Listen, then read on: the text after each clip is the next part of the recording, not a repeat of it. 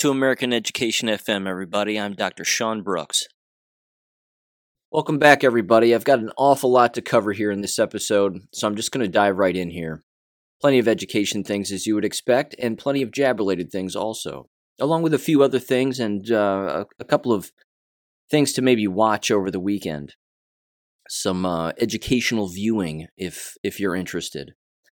First of all, I actually woke up to this, which is rather interesting, and I wanted to I wanted to get this kind of out of the way because it's it's certainly I, I think interesting. I, I don't think that it's the approach to take, and it's certainly not working, uh, at least in my opinion. And this is not the approach that I would have taken, but it is what it is. So let me provide some background. You may recall that I had on the show a while back Kimberly Reichs.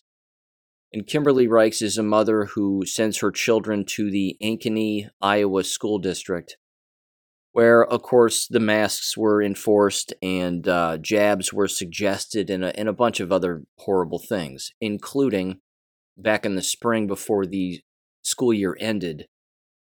They had a drag queen show up for an after school event that was held within the district's Performing Arts Center, if memory serves. I even put the videos on my Gab account. I mean, it was a strip show basically. Uh, you know, where a male dressed like a female in a black leotard is doing stripper moves on the stage. Completely inappropriate, of course. Apparently, there's an investigation taking place. No one's going to be held accountable. We know that we know that that's the you know that's standard procedure within many of these school districts. Apparently, just the other day, Kimberly Reichs decided to not take any of my suggestions, which, by the way, I didn't suggest any of this.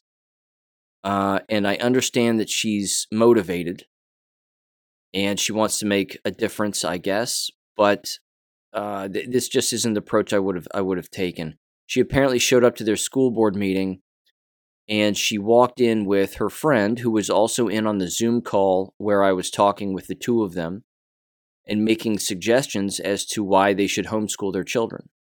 That's that that's what I was doing over the Zoom call. But in this school board meeting, she shows up. She has pictures of the drag queen on a poster and, and what the drag queen looked like and was doing. And then she herself decided to dress up like the drag queen, wearing the high heel, you know, the knee high boots and the leotard and the whole thing. And I understand the point that she's making. I get it. She's trying to shove it back in their face. You wouldn't accept this and me doing this on a stage.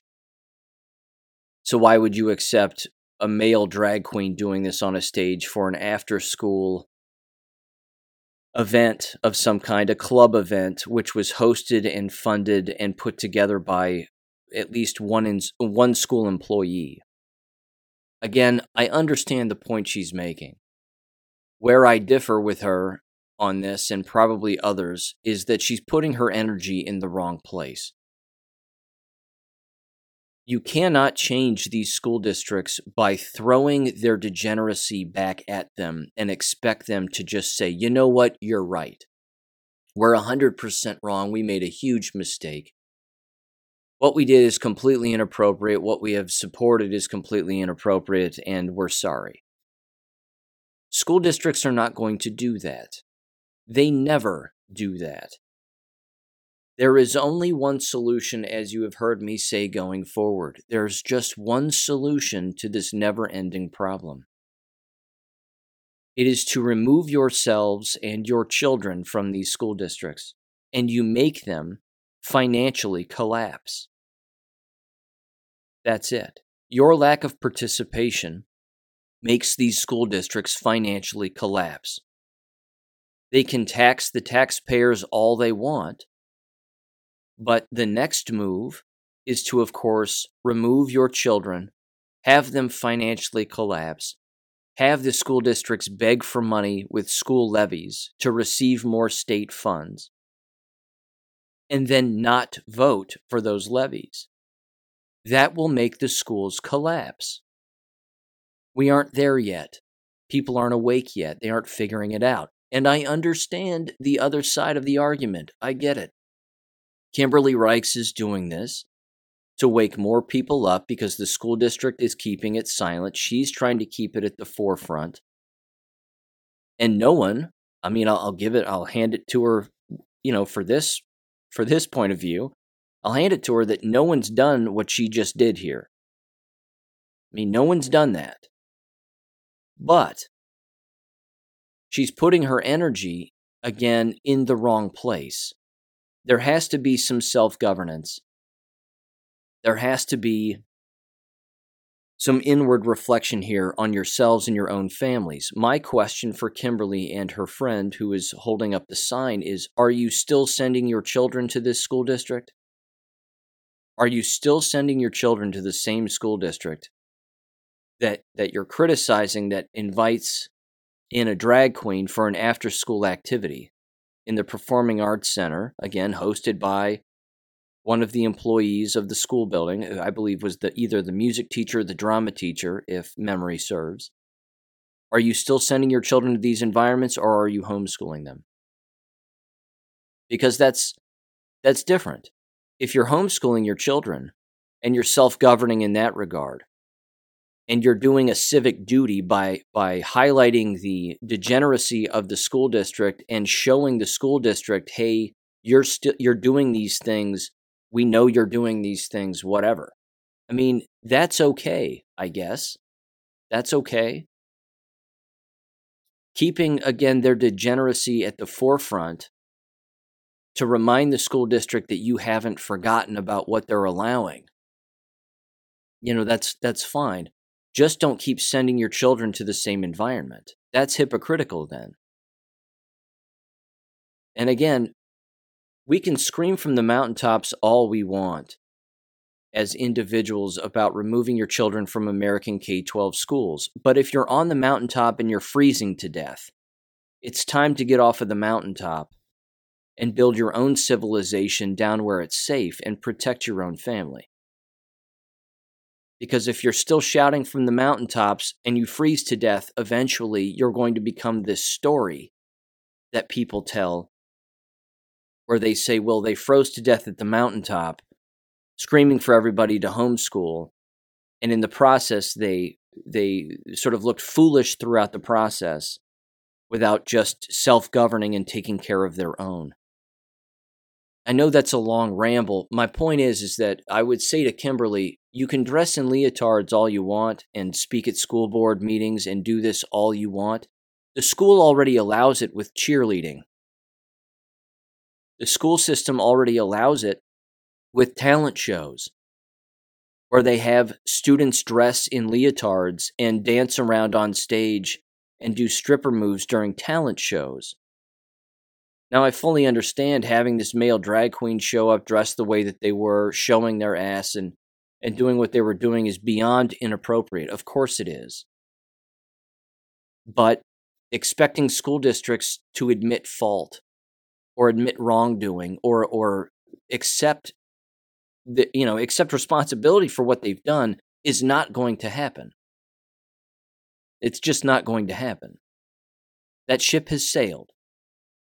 These people have gagged children for 2 years.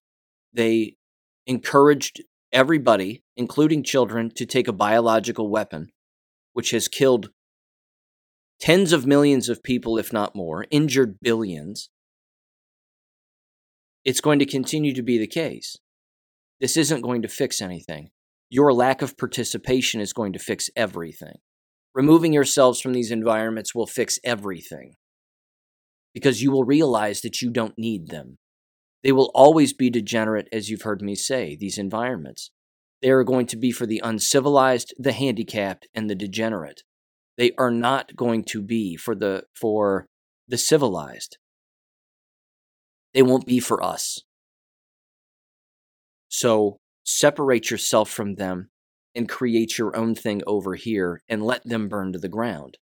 Because simply again, by you removing yourself from their environment, that's that's the end of it for them.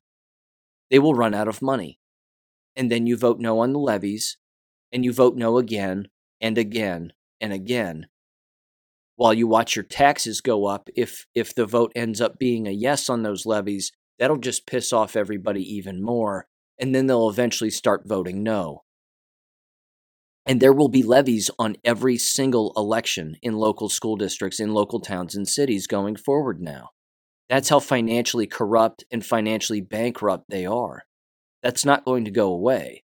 It will be a yearly thing, year in, year out. You have to you have to keep stamping no, no, no on all of them. And then they will cease to exist. A bulldozer will come in, knock some of the buildings down, They'll sell the property to someone. They'll put up a parking garage, a parking lot, or maybe even build a hospital. That's what will happen. That's how this entire thing ends up. So, I want to make it clear that I didn't suggest to her that she do this. I suggested that she keep an eye on the drag queen thing as to how it's going to shake out. I told her and her friend, don't expect to hear what the result is. Don't expect anybody to be disciplined because that's not likely to happen. You have to remove yourself from these environments and put your energy into homeschooling your children. Kimberly Reichs is a stay at home mom. And she sends her children to these environments to learn. The same ones she's criticizing and saying are inappropriate for children, and yet she, what, keeps sending her kids there? I don't get it. I'm assuming she still sends her children there. She may not. But in the time that it took to make the poster, to buy the leotard, to dress up, to plan it all out, that could have been put into her children and homeschooling her children. That's my point. Self govern, ladies and gentlemen. That's it. We have to self govern. Here's the next thing I want to mention. It's certainly education related, and this is a subject that you've heard me bring up before in the past that Conservative Inc. and the members that work for Conservative Inc.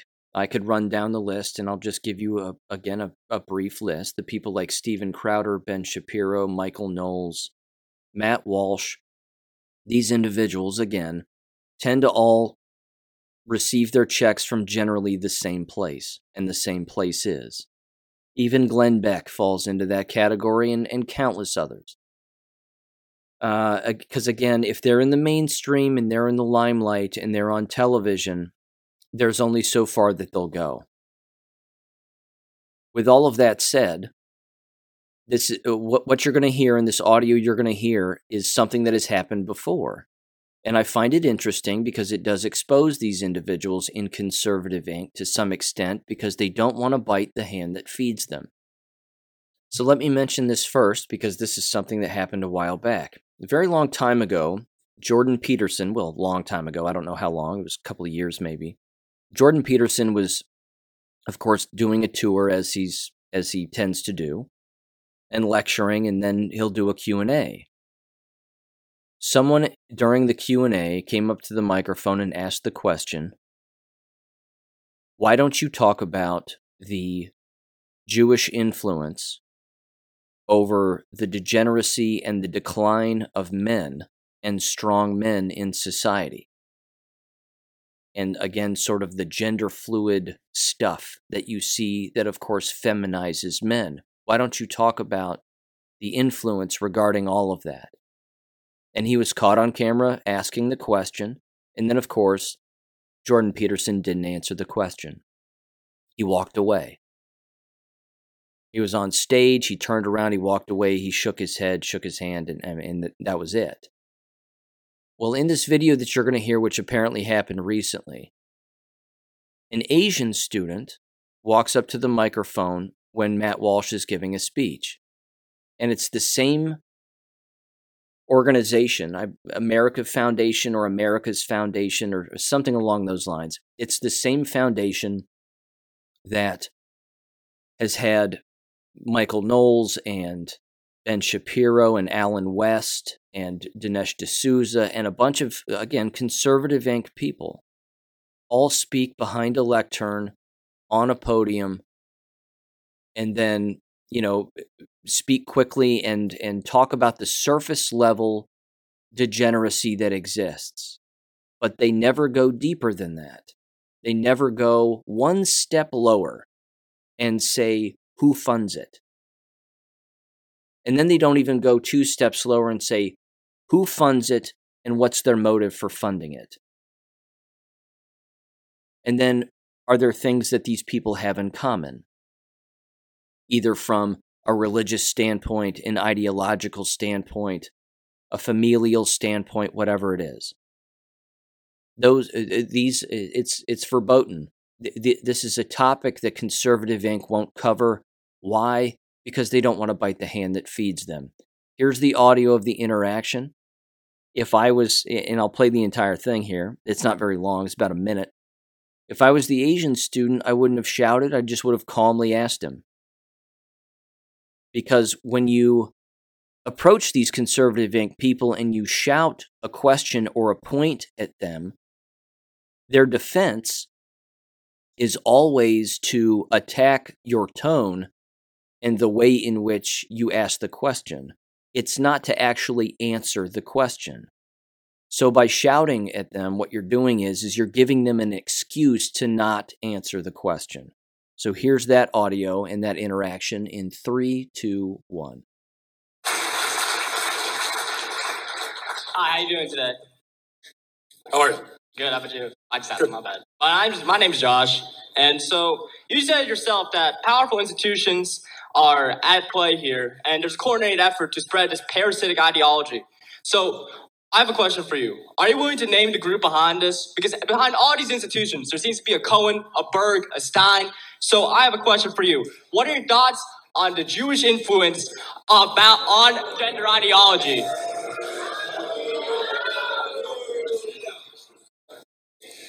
You're, you're, am I going to do anything about the Jews? Is what you're asking me?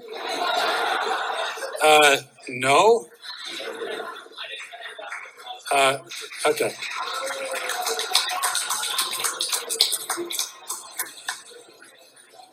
Do I need to dignify that with a further response? Do you think? Or? It's a hard one to follow. Um, I want to spend a moment on this because it deserves a moment to say the least. There's a lot here. Just in this one audio clip. This one minute exposes so much about human interaction and the human mind and the ability to evade evade a question but then this is what happens when you ask it uh, you ask it in a wrong way like i said earlier and with the wrong tone. The asian student is right about his point. He's 100% right Anybody who's read history and real history and investigated real history knows that this is part of it. To, to make a society degenerate, you have to fund that degeneracy. And it just so happens that that comes from Satanism, which is practiced by many individuals, many of which happen to be Jewish and read the Talmud and so on and so forth. My point is is that in this interaction, he shouts the question, which delegitimizes what, it, what, what he's actually trying to say and the response that he's trying to get from Matt Walsh. If he'd have just asked it calmly, um, Matt Walsh would have been backed into a corner even more than he already is. So you heard then Matt Walsh not answer the question, but you also heard the crowd start to boo. Well, that gives the crowd away, then, doesn't it? It gives the crowd away as not understanding real history and what's really going on in the world, and not being able to think multidimensionally and a couple of steps down and figure out yes, who does fund this? Do they have something in common? What's their motive? Let's critically think about what's going on here the crowd just gave themselves away, the people that were booing, as not being able to think multidimensionally about any of it or critically think about any of it. And many of the people who, again, attend these speeches might show up once or twice and then they never return. I mean, me myself, for example, I went and saw Milo Yiannopoulos talk a couple of times. I enjoyed it. But once you've been to one or two Milo Yiannopoulos talks back in whenever that was 2000 oh 2015 2016 i think it was 2016 when he was doing those campus tours you learned you learned information, but then I walked away saying I can learn this on my own, and then you end up learning even more than what the speaker is telling you. In this situation, people start to boo. Matt Walsh responds to the booing, blows off the question, and then the guy makes the makes the the deadly mistake.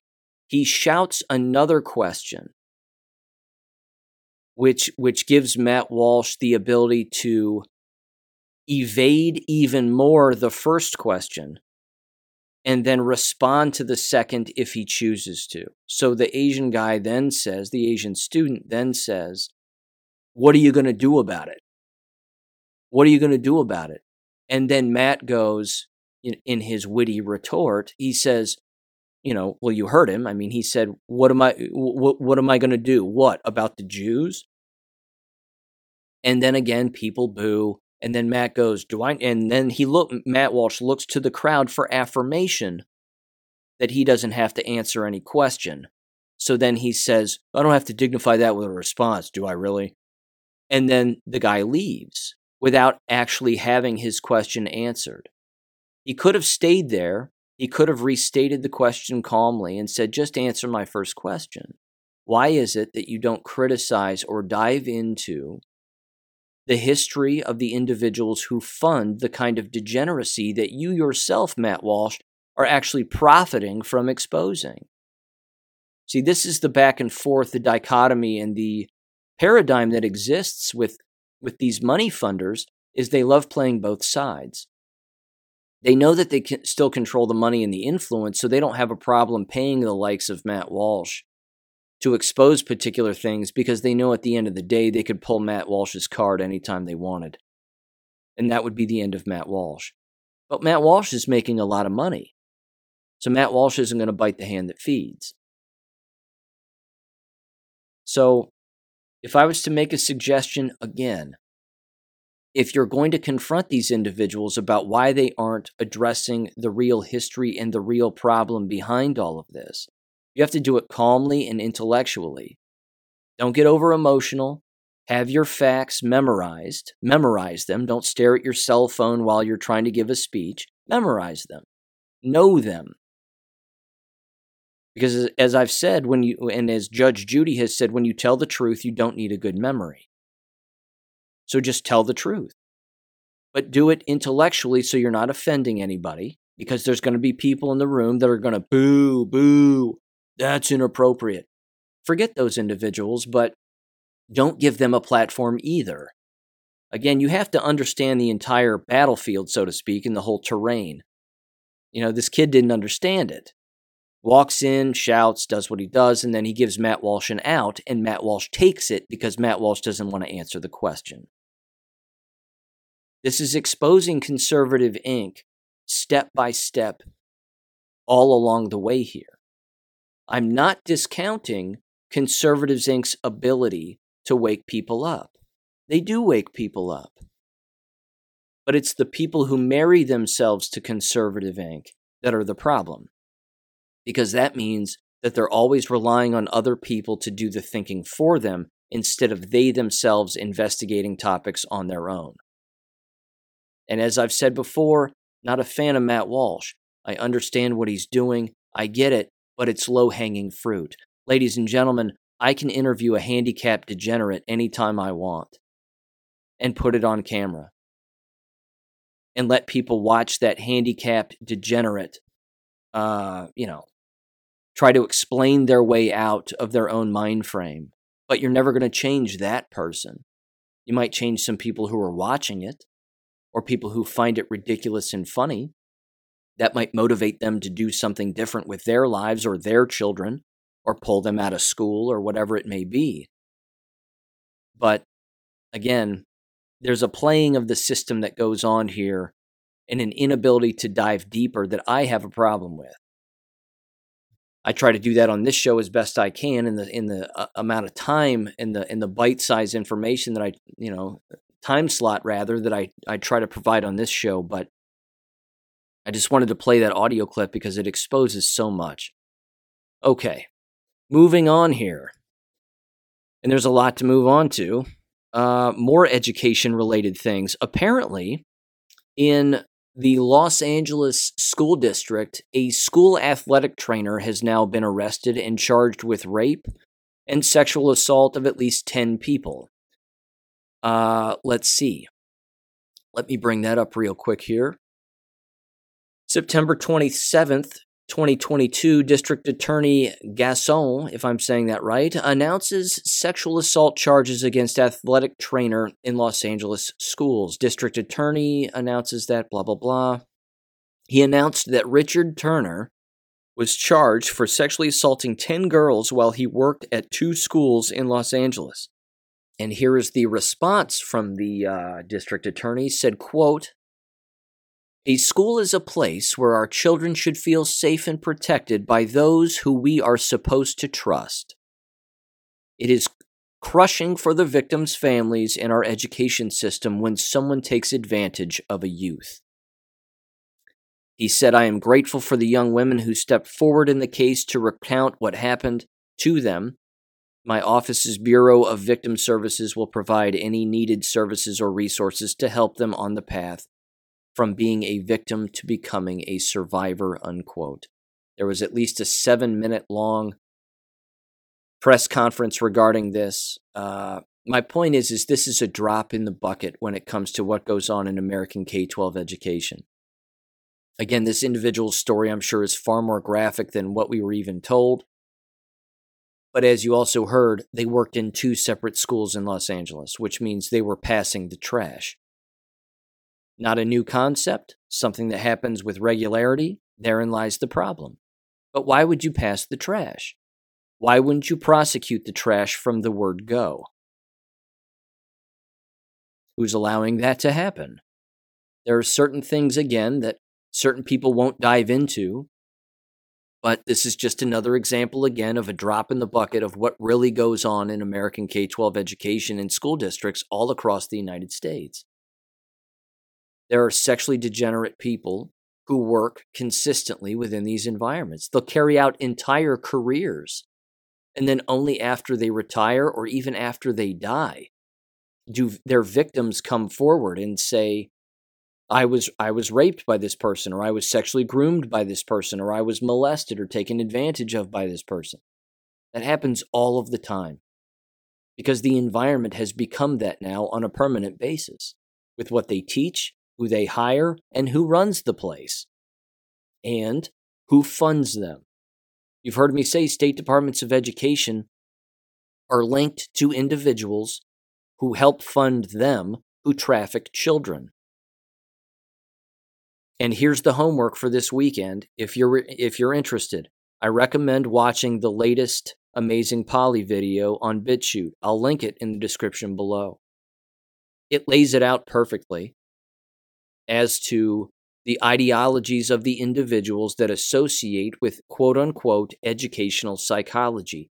She leaves a particular name out, which I think is important. And I'm not blaming her for leaving this person out. Perhaps she doesn't know of this individual, but if she were to ever listen to this episode, I even thought about uh, writing Polly and, and trying to hit her up on on Gab even, and and bring this individual's work and degeneracy to, to her attention, but it's the name Edward Thorndike. I've written about him before, and I believe he's in my book Purposeful Deception because he's part of the problem. He's a big part of the problem. Edward Thorndike is referred to as the father of American educational psychology. Uh, I'm just going to read this from Wikipedia and then just mention a couple other things about Edward Thorndike, which, by the way, I've brought him up on this show before, but it was a very long time ago. So my apologies, but it's worth revisiting because this guy was a psycho. And you'll see uh, exactly how this ties into everything that goes on in American K 12 schools and classrooms. It says the following, and he lived from 1874 to 1949. Edward Lee, Edward Lee Thorndike was an American psychologist who spent nearly his entire career at Teachers College, Columbia University, the home base of Marxism, basically. His work on comparative psychology and the learning process led to the theory of connectionism and helped lay the scientific foundation for educational psychology. He also worked on solving industrial problems such as employee exams and testing. He was a ma- he was a member, rather, of the board of the Psychological Corporation and served as president of the American Psychological Association in 1912. A review of General Psychology survey published in 2002 ranked Thorndike as the ninth most cited psychologist of the 20th century. Edward Thorndike had a powerful impact on reinforcement theory and the behavior and behavioral analysis, providing the basic framework for empirical laws in behavior in behavior psychology with his law of effect. Through his contributions, to the behavioral psychology field came his major impacts on education, where the law of effect has great influence in the classroom. Unquote. Ladies and gentlemen, everything you see in American K 12 schools regarding behavior came from Edward Thorndike. Everything. There were other people who clinged onto it, rewrote it, made it their own, whatever. Social emotional theory, a lot of critical theory, if not all of it, all of this comes from Edward Thorndike, from right here in the United States. Now, again, who did he learn from? Well, he learned from the same people who came from the Frankfurt School. He learned from the same individuals that infiltrated, of course, Columbia University, Yale, Harvard, etc., etc., and then spread all of that ideology around. Edward Thorndike tested on animals also. This is where he got a lot of his behavior science, quote unquote, from because all of these psychos test their behavior analysis and gain their behavioral analysis out on animals first. And then they say, look, look what the look what these animals can do in particular these farm animals. Edward Thorndike preferred chickens. He actually kept chickens in his home, one in particular he would refer to as the smartest chicken he's ever had. These people aren't well. And then, of course, they view human beings, in particular children, as farm animals, and then they treat them as such. And they say, well, we can get them to do what farm animals can do because if we can get a farm animal to do it, we can get a child to do it, and we can get a teacher to do it, we can get an administrator to do it, and we can get a superintendent and a school board to do it.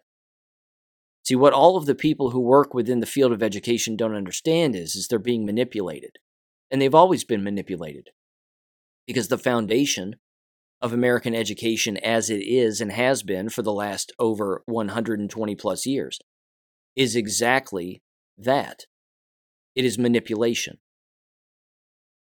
and being treated as if you're a farm animal. So, all of the degeneracy, all of it was taught to Thorndike. Thorndike advanced it, and you have exhibit A, B, C, D, all the way to Z and more and more after that as to what we're seeing in American K 12 schools and the university setting. So I'm going to move this along to Amazing Polly, Polly St. George. I think that this is important. I think that she she dive into this a little bit more. Uh, yeah.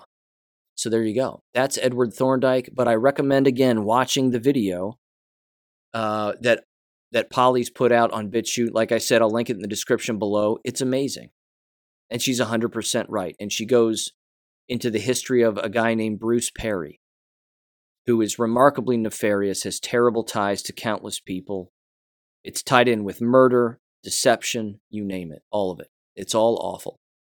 Uh, but it's worth it, and it's quite an education. And she does an amazing job every single time. I, I, I love, I love her work. It's, it's, it's awesome. Okay. Uh, here's the next thing. I'm going to skip that one because it doesn't really matter. It's, you know, more parents criticizing school boards, and then the DOJ goes after parents for criticizing school boards. That's kind of low hanging fruit. I've been over that before. Here's something else, though, that I've been over before, and I'm going to bring it up again. Uh, speaking of low hanging fruit, Project Veritas is at it again. Project Predictable, as I'm starting to call them uh, and and you know creating this again undercover video talking to a leftist who got fired for saying things publicly probably on a TikTok video that I believe libs of TikTok caught this person and uh and, and caught them talking about how they try to be the parent for the children and they try to push the parents out of the way in the classroom setting and whatever else. This individual has blue hair, gauges in his ears, and is covered in tattoos.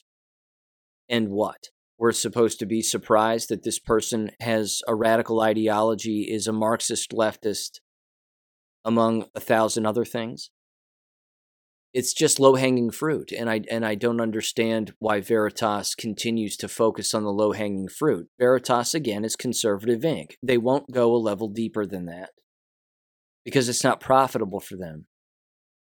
So they keep it right where they have to keep it so that they get attention and make money and get the clicks and the likes and the shares and all that stuff.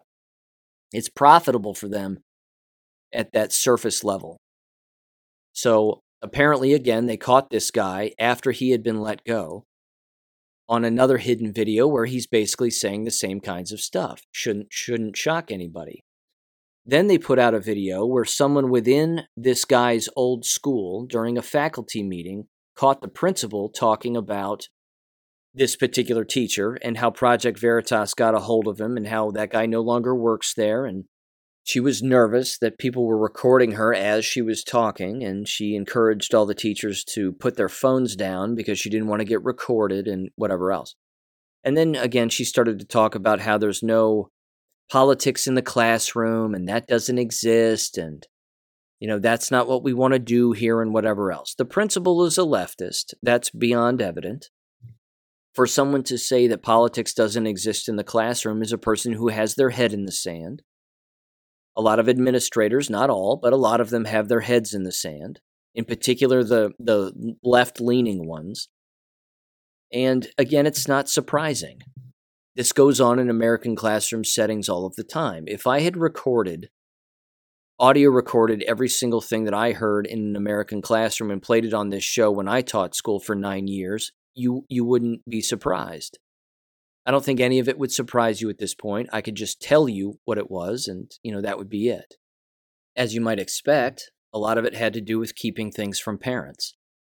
Again, there was one faculty meeting that where a, a, bunch of different teachers were sort of broken up by departments and we were all in separate classrooms throughout the entire building and the principal quite literally a female who's an absolute criminal by the way and belongs in jail um, and she literally does belong in jail for covering up endless things, which I've brought up on this show before. But and she continues to work there. She uh, decided to go from room to room, stick her head in to every single classroom where teachers were gathering together in these small groups, and she shouted into the doorway and into the room, "I don't want." What did she say? She said, and I'm quoting her. She said, "quote." I don't want any parents calling the school this year. And then she turned around and left. I mean, wrap your head around that one. That's the dumbest thing I've ever heard in my life. And she was one of the dumbest human beings that I've ever met in my life. I mean, she's looking at teachers and, and, and yelling at us that she doesn't want parents to call the school I mean, parents call the school all the time for all kinds of things, and a lot of it has to do with ineptitude on the on the part of administrators. So, what does that have to do with us? What does that have to do with me? Forget about the rest of the teachers. What about me? What does that have to do with me? So, again, it's project predictable as far as I'm concerned. They just, you know, they're not going deeper. They aren't going deeper. Investigate state departments of education investigate where they get their money. Yes, I know Project Veritas relies on, on whistleblowers, but they might want to just do their own investigations themselves and then bring that information to the American public instead of bringing in these whistleblowers and then doing that fundraising that they do for whistleblowers and then kick the whistleblowers out of the door and then hope that the whistleblower, you know, can can make a living somehow. I mean, Project Veritas isn't free from from using individuals. Is my point. They do a pretty decent job of it. And I'm also not saying, again, that some of the information that they bring to bear isn't important. But as you've heard me say in the past, how much time are they spending on the shots? How much time are they spending on the mask wearing, uh, the biological weapon, the, the jab genocide that's taking place? And how much time did they spend on that regarding American schools? And the answer was next to zero. It was next to zero. So that's worth keeping in mind, I think. Okay, here's the next thing, and this was cool. This next thing was cool, and I'm glad that Cliff High brought this up because I've brought it up on this show numerous times.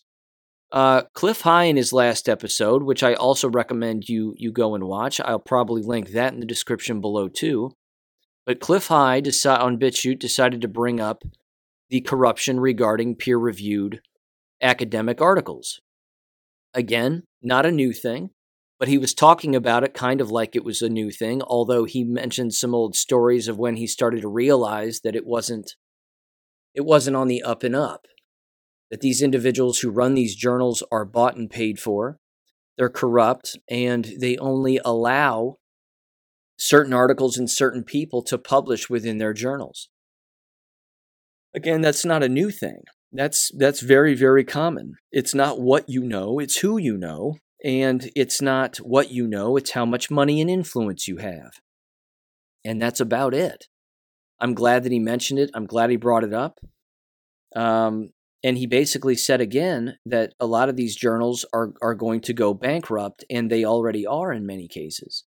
There are less and less people publishing within these articles, and there are less differing opinions and less differing research that's being published within these articles.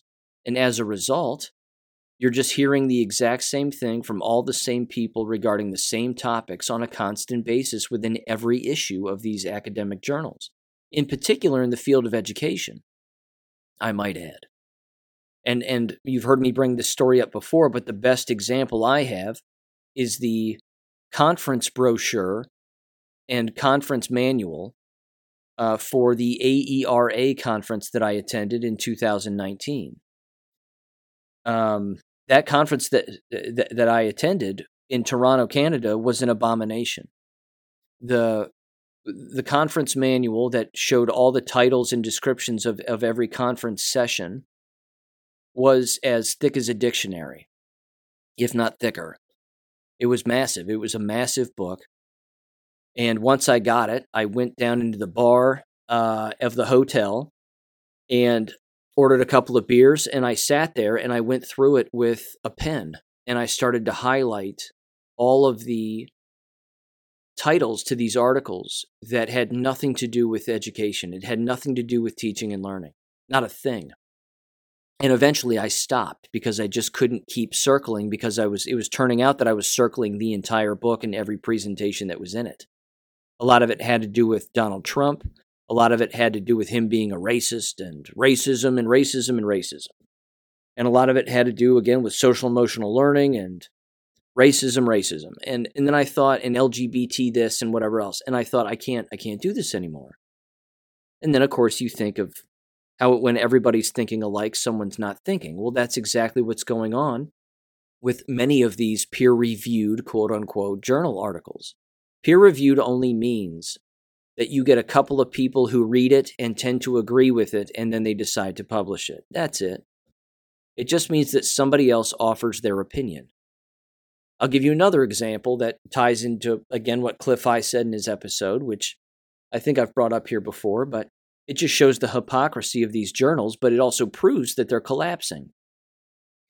Typically, what happens is you publish your dissertation, and then you take the research from your dissertation from from doctorate school and you try to publish it in at least one one journal. Sometimes you can you can take more than one set of information so to speak from from your dissertation and publish it in multiple journals but whatever.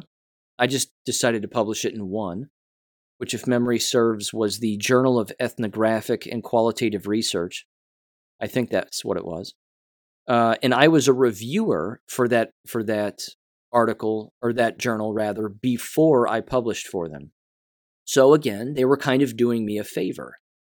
And and actually I became a reviewer for that journal because my dad, I believe, used to be associated with the journal in some in some aspect. He could have even been uh, the the lead editor of the journal, if memory serves. He'll he'll correct me once once he hears this, but he was he was basically they were doing him a favor by allowing me to be a reviewer for it, and I thought, yeah, sure, I'll review some of these articles. Why not? I like reading and uh, you know providing my two cents, but we'll we'll see what these people are, are writing about. Uh, anyway, uh, of course, the reason that I ended up publishing in that in that journal was because I had been a reviewer for them for probably a year or two. And so then they were like, "Hey, sure, yeah, you know, just follow our formatting style and and and we'll we'll do our best to publish it." And they did, which was fine. I tried getting a portion of my dissertation, which ended up being that article, published in the Journal of School Violence, because I thought that they was more it was more appropriate for that journal. I had been a member of that association in that journal for years. I immediately got back the answer no when, when I submitted uh, my article for review. They didn't bother editing anything, they didn't bother providing any suggestions. It was just a hard no. Years later, after I published my dissertation in, in the previous journal, the Journal of School Violence got a hold of me and said, "Hey, do you want to be a reviewer for our for our journal?" And I thought, "Well, this is odd. They wouldn't take my article, but they want me to be a reviewer for articles." What that proves, ladies and gentlemen, is that they're collapsing. These very associations that are dependent on money, participation, and a higher level of thinking, so to speak, are collapsing. Because they don't uh, i mean they don't have reviewers for their for their for their journals. They don't have articles for their journals. And they're all starting to sound exactly the same which is remarkably problematic but it's always been attached to money make no mistake. It's always been attached to pushing a degenerate agenda because if you can normalize that then it becomes ubiquitous. It, it exists everywhere. So there you have it. I'm glad Cliff brought it up. It's important, and um, it's and it's not new. It's something that's gone on since the inception of academic journals, uh, which again leads back to the Marxist ideology, which again is a a Talmud ideology in in many regards, and and that's just the way that it is. So there you have it. Here, here's another story too. Oh no, it disappeared. Stop. Really?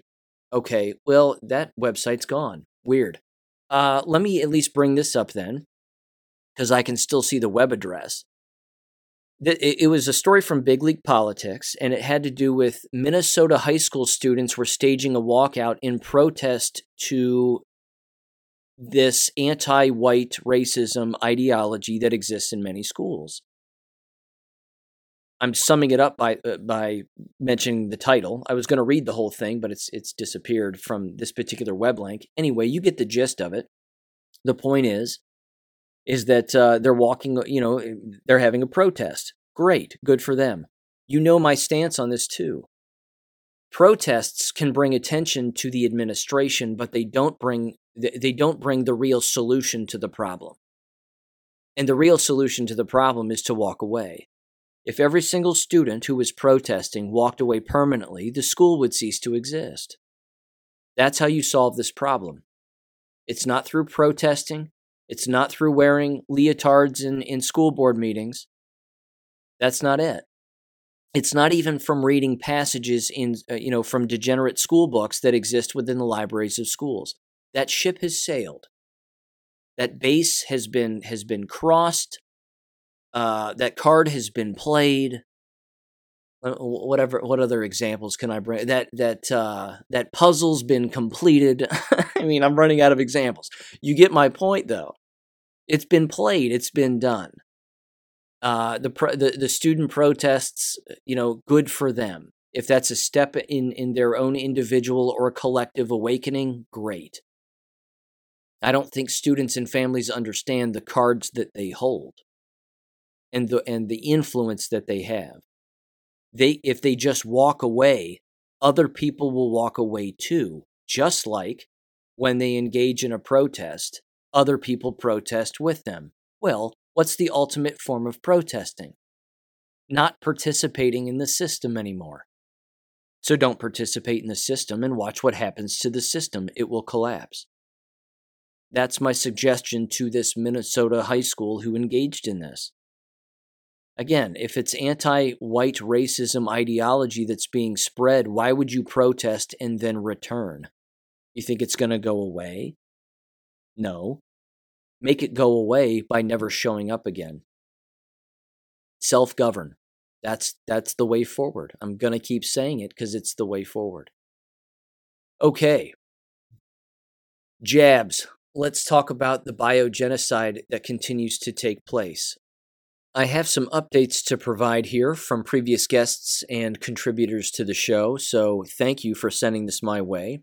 First, this comes from Sicily in New Mexico. Uh, she mentions a bus crash, apparently, that occurred, a school bus crash, which again consistently brings up the question were they jabbed? That has to be that has to be raised each and every time. I know that school bus crashes occur across the United States on a year in and year out basis, but as I said, there's going to be an uptick in this, and keep an eye out for this. And sure enough, here's another one. Were they jabbed? I don't know. But we can take guesses, can't we? And uh, apply Occam's razor, and, and we might arrive at a logical, uh, a logical conclusion or answer.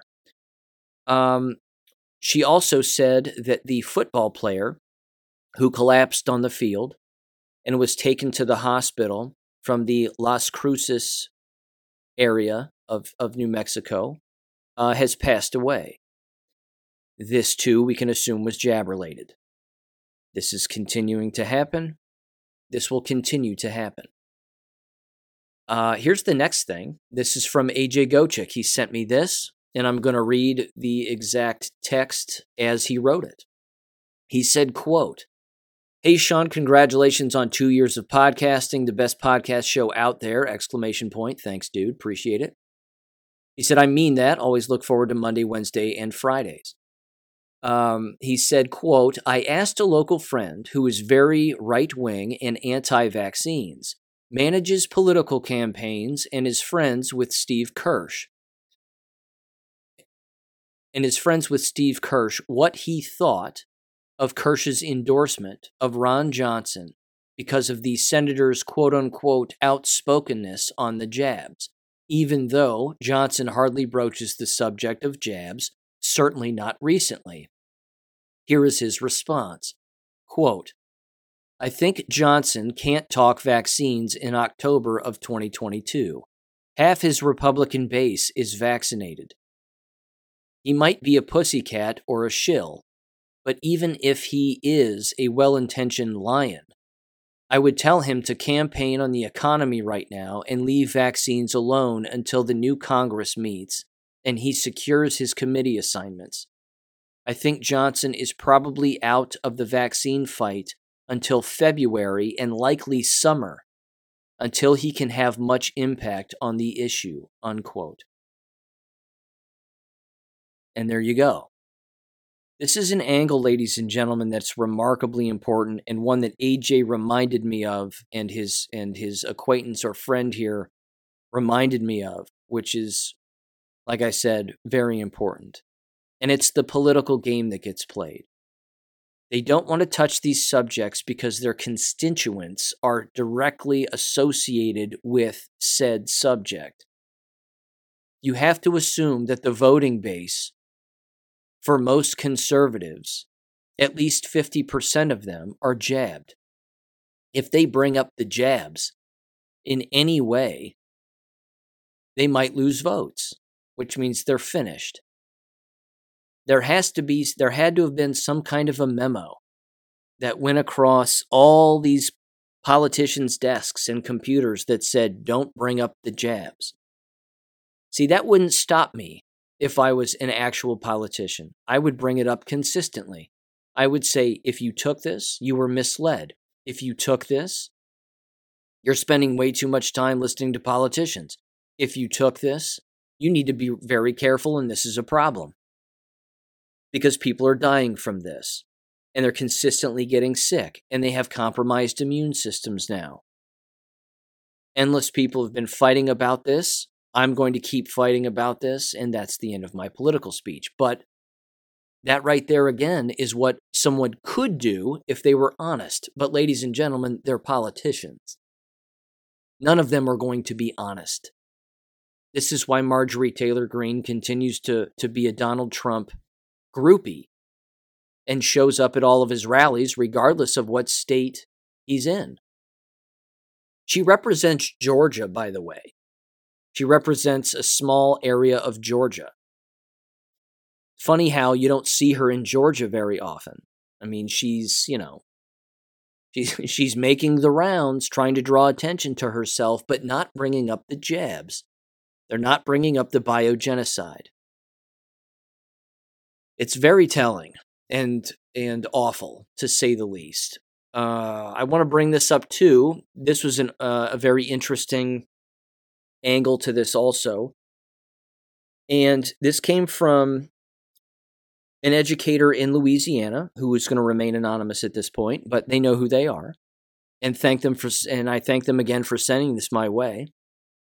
Um, they said that their district and district employees were approached by an insurance company, an outside insurance company, that was trying to sell extra insurance on top of apparently their already existing school employee insurance money or insurance policies. And it's basically again add, add courage, add confidence is what is what the flyer says, and it has to. It's called uh, Pulse Protection Series which is hilarious and ironic and sad all wrapped into one. It has to do with extra heart disease, heart attack, and stroke supplemental health insurance. Now, why would they be doing that? Why would these districts be allowing outside insurance agents to come in and spokespeople to come in to sell extra health insurance specifically related to heart disease, heart attacks, and strokes. You see, the people at the very top know exactly what's going on. The people at the very top of the high rises on the top floor in the boardrooms of these insurance companies know what's happening. They know what this bioweapon was going to do back in 2020. They were scheming probably before then to put themselves in a position where they would sell extra insurance to make more money on the backs of sick and dead people. The American K 12 and university school system is not free from this nefarious insurance influence. These insurance companies, again, know exactly what they're doing. They're well aware. The base level, ground level, knock on your front door person to provide such pamphlets to school districts might not know what's going on. But you listen to this show, you know what's going on. And the people in those, again, top floor high rises of these insurance companies, they know exactly what's going on. And they're just trying to profit from it. That's all. It's a profit game, and it's terrible, and it's sick, and it's disgusting, but they're trying to do whatever they can to profit from this, without a doubt. You've also heard me say this. Of course, this has been written about, this giant scheme has been written about for over 120 plus years. It probably dates even further back than that regarding the manipulation of, of medicine and selling people medicine under the guise of it helping them when in fact it doesn't. I mean, we're talking about a, a, a centuries old practice here. But this insurance Uh, uh, uh, these insurance scams specifically and the manipulation of what is defined as a person, in particular regarding their DNA. And if a person's DNA is manipulated by one means or another, can someone write a patent for that new DNA? My understanding is the answer is yes. And the Supreme Court actually ruled on, on something like this back in 2013 I have the course, uh, the the case right here. Supreme Court of the United States syllabus Association for Molecular rather Pathology and others versus Myriad Genetics Incorporated and others. And this was argued on April 15th of 2013 and it was decided on June 13th of 2013. Now I'm not a lawyer. I have this on my Gab account. And if somebody wants to bounce over there and give this another read and interpret it for me, who is a lawyer like AJ or other listeners of the show, I'm all for it. My understanding of this is that this myriad group, or one of the two groups, is basically arguing that if a person's DNA is manipulated, can you patent that manipulated DNA? And I believe the answer is yes. In fact, I'm going to let Todd Callender, who is a lawyer, I was actually once in the same room with Todd Callender. I didn't know who he was at the time, but it was during that uh, White Coat Summit thing for America's Frontline Doctors back in San Antonio last year. Uh, but he spoke there briefly and then split. Um, but anyway, he was on Maria Zeee's show. And I want to play that clip here for you because he's th- this is basically what he's talking about. He's talking about how the individuals who took the jabs no longer have God given DNA because it's been manipulated, which means what are they categorized as now? So give this a listen. It's dependent on ownership of these people who are no longer Homo sapiens. In fact, they renamed them Homo borgenesis. Um, so, what, what human yeah. rights does a Homo borgenesis have? Homo borgenesis is the species that they have named vaccinated people, and I use the term vaccinated loosely. The genetically modified people are now referred to as Homo borgenesis, not Homo sapiens. You can see it in the very first, I think it's the second page actually, in the NASA Langley research paper on fifth generation warfare. They say um, humans, whatever, and Borgs. So they've already said that, that people are, are not going to be Homo sapiens, and therefore the question arises if Maria is no longer a human for purposes of the law because she's been genetically modified, um, then what protections does she enjoy under the penal code? Let's use the law against them, and we can do that. Um, and that's one of the reasons why we're suing. And one of the things, one of the ways I'm trying to stop them is in our case, it's Robert V. Austin in the 10th Circuit. I put in front of the court the question is it true that people who were given mRNA gene therapy shots are in fact now the property, the chattel property of the patent holders. What's interesting is the Department of Justice, who defends the Department of Defense, Health and Human Services, and the FDA, all at the same time they defend them, didn't deny it. He said they did not deny it, didn't deny it. And there you go. That just shows again their motive here. And this stretches back a while back. Again, that, that court case was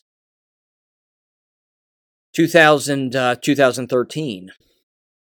So I think that's just one example. I think that court case, that Supreme Court case, is just one example, but this has been a scheme for a very long time. If you can legally strip the rights of individuals by having them take something that doesn't categorize them as a human being anymore, then the jig is up. Then they lose any rights allegedly that that they uh, that they already have. Um, it, it'll be interesting to see how far that goes because I'm I'm not entirely sure, but it is what it is, and it's certainly worth considering and, and knowing that this is something that's bouncing around the courts apparently. Um, here's something else. Two stories very quickly here from the expose from this past week. Expert claims that COVID vaccines will kill 700 million people around the world. This was Dr. David Martin made this made this statement. It says this also within the article.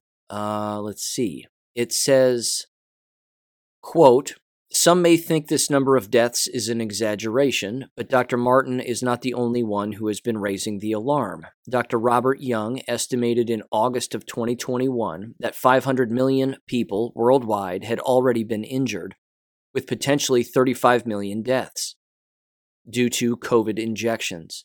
A year later, August 2022, Steve Kirsch estimated a ballpark number of 12 million COVID injection deaths based on an estimate of one death for every 1,000 doses. Quote, We are killing nearly close to 10,000 people every single day, he wrote. Also in August, Peter Halligan, by piecing together data from a variety of sources, suggested as many as 20 million people worldwide had died from COVID injections, while another 2.2 billion have suffered injuries, implying we are only just getting started. And it continues a little bit. Uh, and yeah, there you go. Of course, I brought it up also, but you know, it, it is what it is. It's horrific, regardless of who says it. It, uh, it. it is a fact. It is happening. And there are signs everywhere that it's happening. And that's one of the things, again, that I encourage people to pay attention to. And, and one of the things, of course, numerous strategies that I've brought up here on this show. Here's another article again from the expose. It says CDC confirms USA suffered a 338 times increase in reports of AIDS associated diseases and cancers in 2021 following the COVID vaccine rollout. I want to read this next thing because this is an excellent uh, legalese approach that has worked and has exposed the CDC. And now the CDC, of course, has to turn over information regarding these shots, which could bury the CDC. And that would be fantastic because they don't need to exist. They are not a government organization. They are funded, unfortunately, by numerous individuals and nefarious groups around the world. But uh, this comes from vidmax.com and it's titled ICAN, I C A N, finally gets CDC data and shows out of 10 million mRNA vaccinated Americans that 7.7% needed medical treatment from side effects. That's a lot of people. It says, quote, from the ICAN website, as explained in our prior update, vSafe is a new smartphone based CDC program that allows users to register after getting a COVID 19 vaccine and provide health check ins. ICAN wanted to obtain this data, so it, it, deployed its legal team, headed by Aaron Siri, to obtain the vSafe data. After suing the CDC twice and following months of legal wrangling, the CDC finally capitulated, resulting in a court order that required it to produce this data. The first batch of data containing 144 million rows of health entries by vSafe users has now been obtained by ICAN, and you can search it using a user friendly interface that ICAN worked around the clock to create. The first batch of data includes the response the responses vSafe users provided to pre-populated check the box fields it does not include data from the fields that allowed free text responses. It nonetheless reveals shocking information that should have caused the CDC to immediately shut down its COVID 19 vaccine program. Among numerous alarming results, out of the approximate 10 million individuals that registered and submitted data to vSafe, 782,913 individuals, or over 7.7% of vSafe users, had a health event requiring medical attention, emergency room intervention, and or hospitalization. It then says over 25% had an event that required them to miss school or work or prevented normal activities. It says there were also 71 million reports of symptoms in the pre populated fields, from the approximately 10 million users. This is an average of over seven symptoms reported per vSafe registrant. Reported symptoms included, for example, over 4 million reports of joint pain, a very concerning immune reaction. While around 2 million of these joint pain reports were mild, over 1.8 million of the reports were for moderate joint pain, and over 400,000 were for, for severe joint pain since vSafe only included, rather, less than 4% of people that received a COVID 19 vaccine, tens of millions of Americans likely had an immune reaction to the COVID 19 vaccine in their joints that resulted in debilitating pain and potential long term harm. So, when you're hearing people, ladies and gentlemen, hear about or talk about joint pain or my whole body hurt or I couldn't move after the shots or months or years after I took the shots and I quote unquote got COVID. That's a compromised immune system. That's what that means. It continues, it says there were also approximately 13,000 infants under two years of age who were registered for vSafe. For these 13,000 children, there were over 33,000 symptoms experienced that were significant enough to report, with the most common symptoms being irritability, sleeplessness, pain, and loss of appetite. They were very concerning. These are very concerning, rather, since babies cannot speak, and hence these symptoms are how they often communicate that something is wrong. These data also reflect a disproportionate amount of negative health impacts, including medical events, following the Moderna vaccine versus the Pfizer vaccine. These were also a disproportionate number of negative events reported by women versus men. This is consistent with what was seen in Pfizer's initial post authorization safety report sent to the FDA, a report which likewise had to be obtained by lawsuit, which similarly showed a disproportionate number of neurological events experienced by women following the COVID 19 vaccine from Pfizer. Unquote. Yikes. This comes from Judicial Watch also. It's titled Judicial Watch Uncovers Biden Administration Propaganda Plan to Push COVID Vaccine. Again, are we surprised? Are we are we surprised? I'm going to end with this one. And I've mentioned this before. I'm going to keep mentioning it. Again, I uh you know, I'm not to I'm not to scream from the mountaintops and and just let this be the only thing of course that I say, but you've heard me say this before and I'm go- I'm going to keep saying it and I encourage you to do the exact same thing and tell the people that you know to to never do this. If you tell them to never do it and you tell them more than once and then they do it, ladies and gentlemen, it's game over for them, unfortunately. I, I don't know what else to say. Uh, but this has to do with the flu shots. This comes from the National Pulse, and it's titled Pfizer is now experimenting with mRNA flu vaccines. It says, amidst multiple medical controversies, the protected corporate Goliath marches on. Pfizer Inc. entered into a phase 3 clinical trial for the new mRNA based influenza vaccine, which will rely on the same controversial technology as the company's COVID 19 vaccine. I'm going to round out this episode by reading this.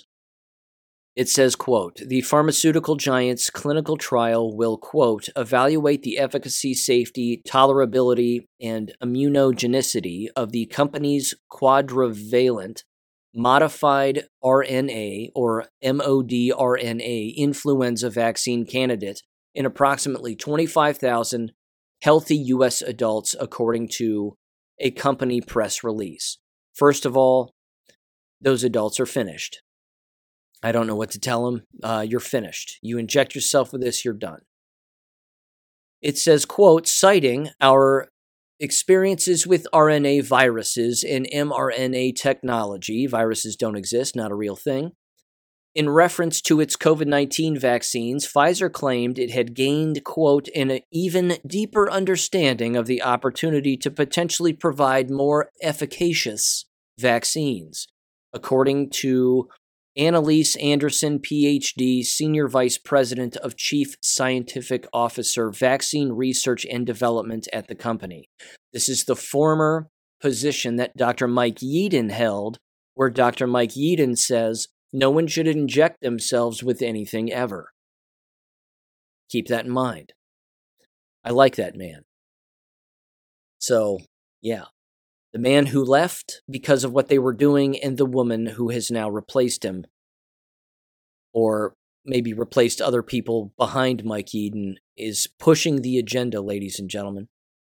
It says, quote, or she said, quote, We are excited to start the first phase three efficacy study of the mRNA based influenza vaccine that could potentially deliver an improved flu vaccine to help address the significant burden of this disease, she continued. She's excited.